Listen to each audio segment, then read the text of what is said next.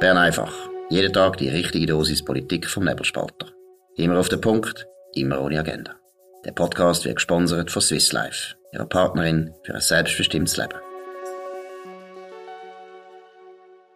Das ist die Ausgabe vom 14. Januar 2022. Dominik Feusi und Markus Somm. Ja, wir schauen zuerst jetzt einmal ins Ausland, nämlich nach London. Boris Johnson, Premierminister von der Konservativen, schwer unter Druck, schwer unter Druck. Es kommt immer mehr raus, es kommt immer eine Party nach der anderen, genau. wo seine Leute oder eben teilweise sogar er selber veranstaltet haben, obwohl Corona-Regeln das eigentlich verboten hätten. Jetzt heute hat der Telegraph eine ganze, meiner Meinung nach, eine tödliche Geschichte noch ausgraben, dass also die seine Entourage hat sogar am Tag vor der Beerdigung von Prinz Philip, dem Ehegemahl von der Queen, haben die also in der Downing Street noch eine Party gefeiert, haben sich noch betrunken. Das ist tödlich. Ja, das ist tödlich, weil das ist natürlich mehr als einfach ein, äh, ein, ein Verstoß gegen Lockdown-Regeln, sondern es ist ein Verstoß gegen etwas, wo halt zu Großbritannien gehört, nämlich, äh, dass man die, das, was die, die Royals machen, eben als Service to the Nation versteht. Während Jahrzehnten hat der Prinz Philipp den Dienst äh, gemacht, äh, ähm, immer wieder lustig, auch immer wieder ein bisschen komisch, aber er hat das gemacht, durchgezogen. Und die Leute, die die Party geschmissen haben, haben vielleicht ein Jahr, zwei oder vielleicht vier, fünf in der Downing Street äh, dient und nachher, es sind so Abschiedspartys von zwei ähm, höheren Beamten, die gegangen sind und ja, und die Story ist natürlich, wird auch dann so gekocht, oder? Also man müsse sich vorstellen, Queen sitzt allein in der Kapelle und eben äh, in Downing Street 10, 10 wird äh, gefeiert. Oder dann der Höhepunkt, das hast du sicher auch gelesen, also sie haben dann jemand, wo, wo der Alkohol ausgegangen ist, haben sie jemanden mit einem Koffer über die Straße geschickt in einen Laden und die Person hat dann den Koffer mit Alkohol gefüllt und ist so wieder retour in Downing Street Number 10. Das geht natürlich nicht. Das geht gar nicht. Und es ist noch interessant, oder? Boris Johnson ist ja ein Abgänger von Eton und genau. von Oxford. Und das ist so die Zeit, wo man das kann machen, oder? Da gehört eigentlich zu der guten Tradition von der britischen Elite und Aristokratie gehört natürlich, dass sie in der Jugend absolut über die Stränge schlönd mhm. und, und wirklich Blödsinn machen und es gehört alles dazu, das ist auch akzeptiert, aber es ist nicht akzeptiert, wenn du Premierminister bist. Es geht nicht mehr und das gehört genau zu der Tragödie von dem Boris Johnson. Der hat etwas, meiner Meinung nach, hat er etwas Infantiles. Also ich verstehe nicht, dass der erstens das nicht kann durchsetzen kann, dass seine Leute sich anders verhalten. Das zeigt einmal, dass er führungsschwach ist. Das habe ich jetzt schon ein paar Mal gehört, dass er eigentlich eben ein schwacher Chef ist. Und das Zweite, was ich gesehen habe, und das ist ja für ihn auch peinlich, er selber hat zum Beispiel im Mai, während dem grössten Lockdown, haben die noch eingeladen zu einer Gartenparty an genau. Downing Street und da ist er dabei mit der Carrie Simmons. Und jetzt hat er die Woche sich noch entschuldigt, aber so wirklich so, also peinlich sich entschuldigt und behauptet, ja, er sei sich da nicht bewusst gewesen, dass das eben eine Party ist. Genau. Also ganz peinlich und wirklich wie so ein ertappter Lausbub. Und er ist halt eben, er ist ein Lausbub, für das haben wir ihn ja auch irgendwo geliebt. Ich habe das immer wirklich interessant gefunden. Ich finde das nach wie vor eine interessante Persönlichkeit. Aber wenn du willst Premierminister sein und willst Premierminister bleiben und wenn du willst Winston Churchill als dein Vorbild betrachten, dann musst du ja. dich anders verhalten.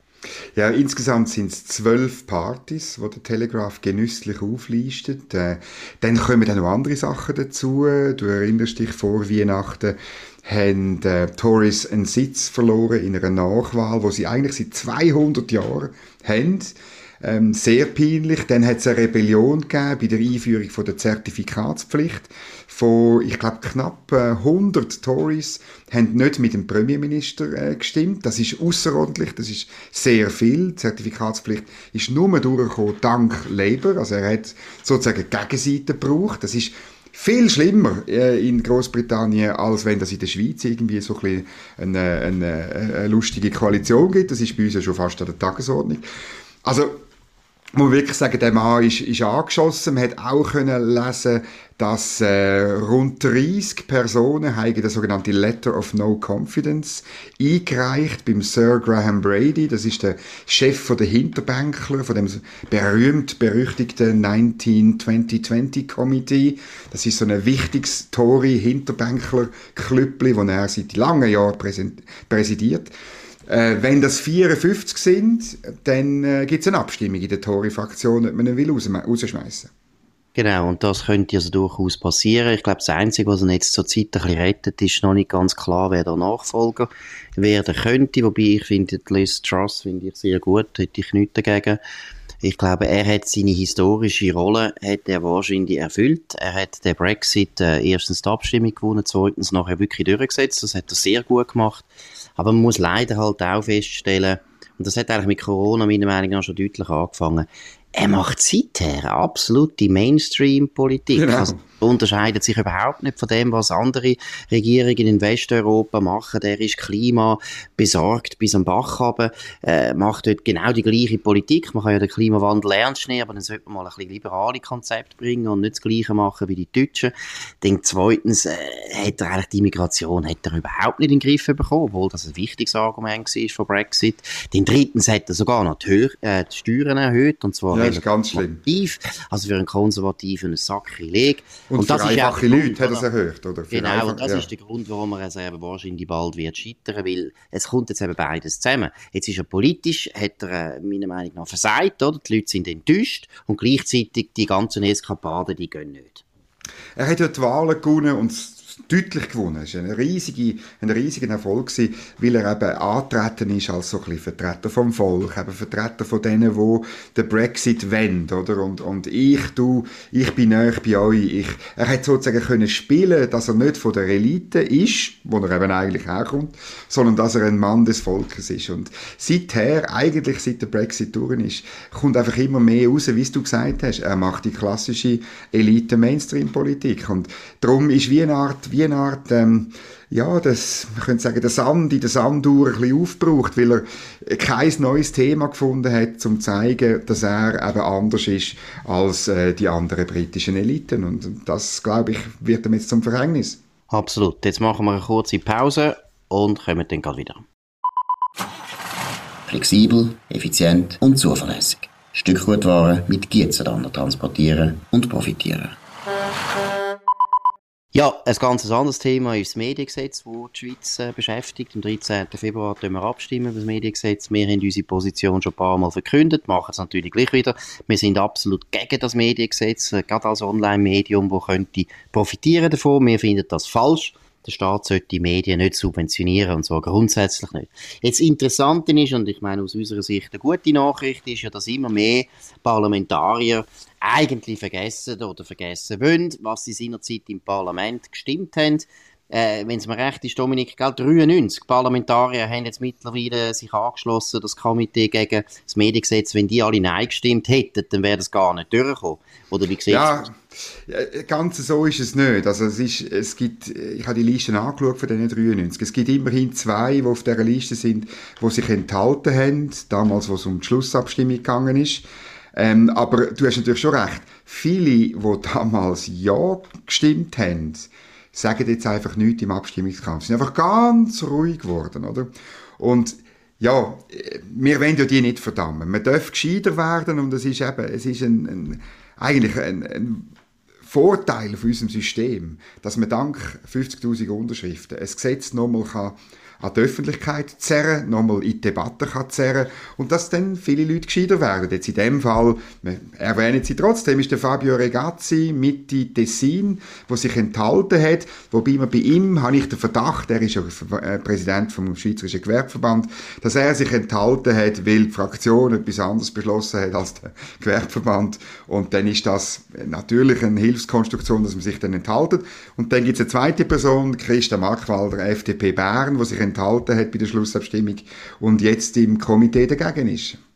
Und da muss ich sagen, Christa Markwald, das hat mich jetzt am meisten gefreut, weil das ist ein sicheres ja. Indiz. Ein sicheres Indiz, dass offensichtlich ganz viele Leute oder Politiker nicht mehr daran glauben, dass das durchkommt. Sie neigt ziemlich zum Opportunismus, außer in der EU-Frage, dort ist sie wirklich nicht opportunistisch, dort hat sie genau. einen Beitritt wollen und tut das tapfer verteidigen bis zum letzten Ende, das muss man sogar anerkennen. Aber wenn sie in der Minderheit ist, ihre Partei hat sie das aufrechterhalten, aber sonst muss ich sagen, ist sie eher eine opportunistische Politikerin und aus meiner Sicht ein gutes Zeichen, dass die jetzt beim Mediengesetz äh, findet, ja, ich bin jetzt auch fürs Nein und nicht mehr eine Enthaltung, weil es zeigt eben, in welche Richtung der Wind wahrscheinlich weht. Ich glaube, das Mediengesetz hat es wirklich sehr schwer, aber der Abstimmungskampf ist noch nicht vorbei, wird nichts vorgreifen, aber vielleicht noch einmal den Gedanken aufnehmen, den du vorher gesagt hast. Ich glaube auch, es zeigt sich wieder ein, und wir haben es schon ein paar Mal gesagt, aber man muss gleich immer wieder auch den Leuten ja, erklären, ja. die direkte Demokratie ist eine der genialsten Einrichtungen, die es gibt auf der ganzen auf dem ganzen Planet, müssen wir jetzt einfach mal sagen, weil es führt dazu, dass eben zum Beispiel das Parlament und äh, Parlamentarier können auch nicht immer auf alles aufpassen. Einmal winken die einfach Zeug durch, weil man letztlich ist ja das eine Vorlage aus dem Bundesamt für Kommunikation. Die Verwaltung hat das wollen, das Mediengesetz, aus welchen Gründen auch immer, können wir es anders mal vertiefen. Und man winkt das einfach durch. Und dank dem Referendum ist plötzlich ein Realitätscheck nötig geworden mhm. für die Politiker. Sie müssen sich den Leuten stellen, den Wähler stellen, den Bürger stellen und haben plötzlich gemerkt, uiuiui, ui, ui, das ist ja gar nicht so populär, wie ich gemeint habe. Im Gegenteil, die Leute finden das nicht gut und jetzt kippen sie eben wegen dem. Ja, und das Interessante ist eben, dass die, der Widerstand jetzt auch aus der Mitte kommt. Oder? Es ist nicht eine Frage von SVP ähm, gegen den ganzen Rest. Das probieren ein bisschen Befürworter ein bisschen so zu spielen, aber das stimmt einfach nicht. Oder wenn man die Listen anschaut, ich tue die unten dran verlinken, dann hat es da sehr viele Leute aus der Mitte und aus der FDP drunter. Ich habe auch mein nächstes Fäuse Federal, wo heute Abend ähm, online geht, ist mit dem Benedikt Würth, äh, Ständerat von St. Gallen, oder wo ganz, ganz ein vernünftiger ehemaliger Finanzdirektor, wo insbesondere, und das finde ich lustig, wo eben sagt, äh, als Finanzdirektor hat er müssen Subventionen beurteilen und Kriterien prüfen, oder?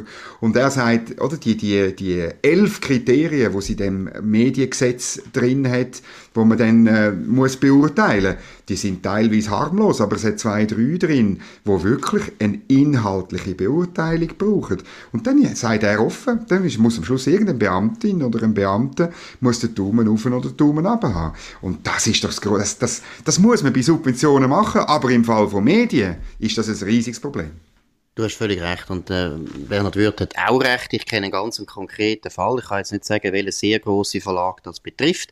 Aber ich habe gerade zu, heute zufälligerweise äh, zu Mittag gegessen mit einem von den Manager von, von einem grossen Verlag in den Medien. Und der hat selber auch gesagt, ja, schau, eben, da ist es natürlich um Konzessionen gegangen für Privatradio und Privatfernsehstationen und hat mir gesagt, schau, sobald der Staat dir irgendetwas gibt, Konzessionen oder Geld oder so weiter, das sei wahnsinnig, was für Kriterien da plötzlich wichtig sind und am Schluss ist es eben gleich so, dass sie dann irgendeine Konzession nicht bekommen haben und dann haben sie gesagt, ja, wieso können wir die Konzession nicht über? dann haben, haben die Beamten gesagt, das sind sogar Regierungsräte gewesen, und haben gesagt, ja, ihr seid, ihr seid weniger ausgewogen in eurer Sendung und nachher hat er gefragt, der Regierungsrat, ja, was ist jetzt, kannst du mir sagen, welche, können Sie mhm, mir sagen, genau. welche Sendung ist da nicht ausgewogen gewesen? Hat sich herausgestellt, der Regierungsrat hat noch nie überhaupt eine Sendung geschaut von dem Fernsehsender. Aber es zeigt eben, sobald Subventionen gesprochen werden, müssen Politiker und Beamte entscheiden. Und dann müssen sie irgendeine Nein sagen und dann sagen sie eben Nein, dort wo sie finden, ja, das Medium regt mich sowieso auf oder das Medium ist viel zu groß und viel zu mächtig. Da gibt's immer irgendeinen Grund und man kann auch immer gut begründen, warum jetzt der Journalismus nicht gut ist, warum das journalistische Handwerk da missachtet worden ist. Nein, nein, nein, wir tun nicht über den Inhalt reden. Nein, nein, wir tun nicht über den Inhalt reden. Wir tun nur über Professionalität reden. Haha, da lachen ja die Hühner. Und deshalb sollte man sich als Journalist, und deshalb finde ich wirklich, alle Journalisten, die jetzt hier zulassen, Kopfendeckel, tönt euch ermannen. Ihr müsst alle gegen das Gesetz sein. Das ist einer der massivsten Eingriff in die Pressefreiheit, in unsere Freiheit als Journalist zu recherchieren, zu sagen, was wir wollen, aufzudecken, was wir wollen. Wenn ihr das nicht verhindert, dann sind ihr im falschen Beruf. Ja, das ist so. Und ich habe an der Medienkonferenz von der Simonetta Sommaruga habe ich den Backcom-Direktor gefragt, ja, wie er das denn mich, oder? Ähm, äh, konkret habe ich gefragt, eben wegen der äh, Frage vom Presserat, oder? Ob es denn so sieht, dass man nach einer Verurteilung vom Presserat Subventionen entzogen bekomme. Und dann ist interessant, hat er zur Antwort gegeben, das kann man nachschauen auf, auf YouTube, auf dieser Medienkonferenz. Ja, also man muss keine Angst haben, wegen einer Verurteilung passiert dann nichts. Und da sieht man genau, dass es eben arbiträr ist, oder? Also ab wie, ab wie viel... Drei, Verurteilung ist. Bei Punkt 3. oder bei dreieinhalb oder bei vier. Oder, also das ist halt wirklich so, dass irgendwann einmal ähm, äh, denn, denn das passiert. Und ich meine, ich habe dann das gekleidet in die Frage, ähm, wie denn das sei, eben wenn Journalisten über den Rücktritt von einem Bundesrat berichten, ohne beim Departement nachzufragen, was mit dem Uli Maurer passiert ist. Der ganze Saal hat gelacht, oder? Und Frau, äh, Frau Bundesrätin hat auch gelacht und außer die betroffenen Medien, die auch alles haben, nicht gelacht. Aber das ist natürlich verrückt, oder? Ich meine, ich meine, es könnten irgendwelche Leute Presseratsverfahren machen und hoffen, dass dann Subventionen entzogen werden.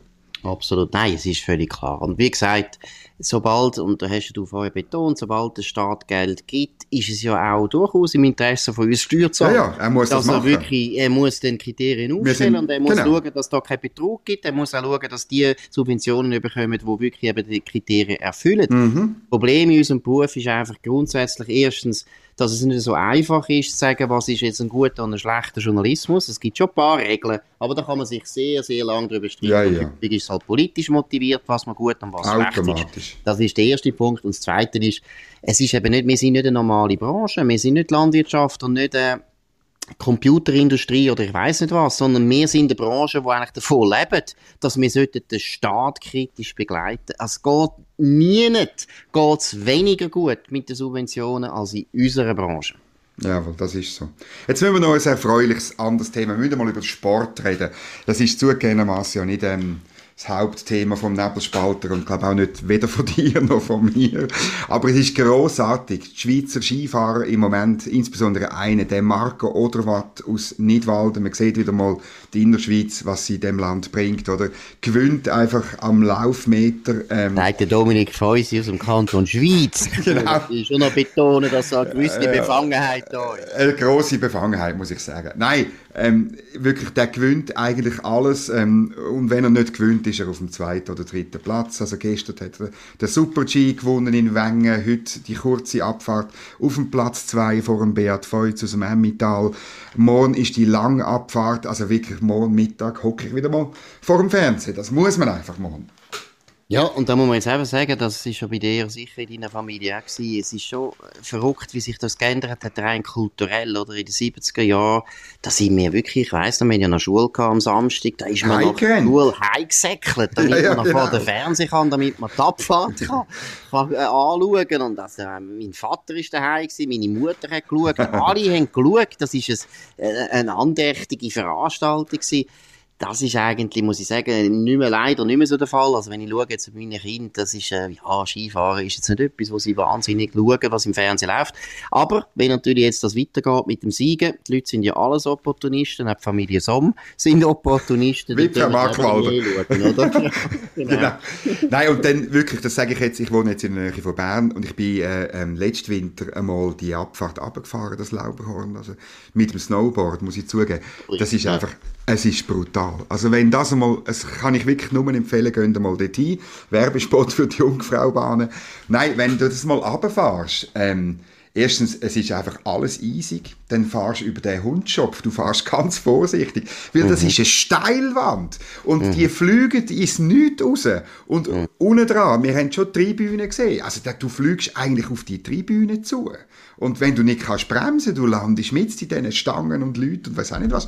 Und dann weiter unten ähm, durch, äh, unter dem Brückli von der Eisenbahn durch, das ist so eng. Und die fahren das mit 80 Stundenkilometer. Und dann der, der Haneck-Schuss, es ist Wahnsinn. Also wirklich, es, ist, es sind äh, Gladiatoren von unserer Zeit. Absolut.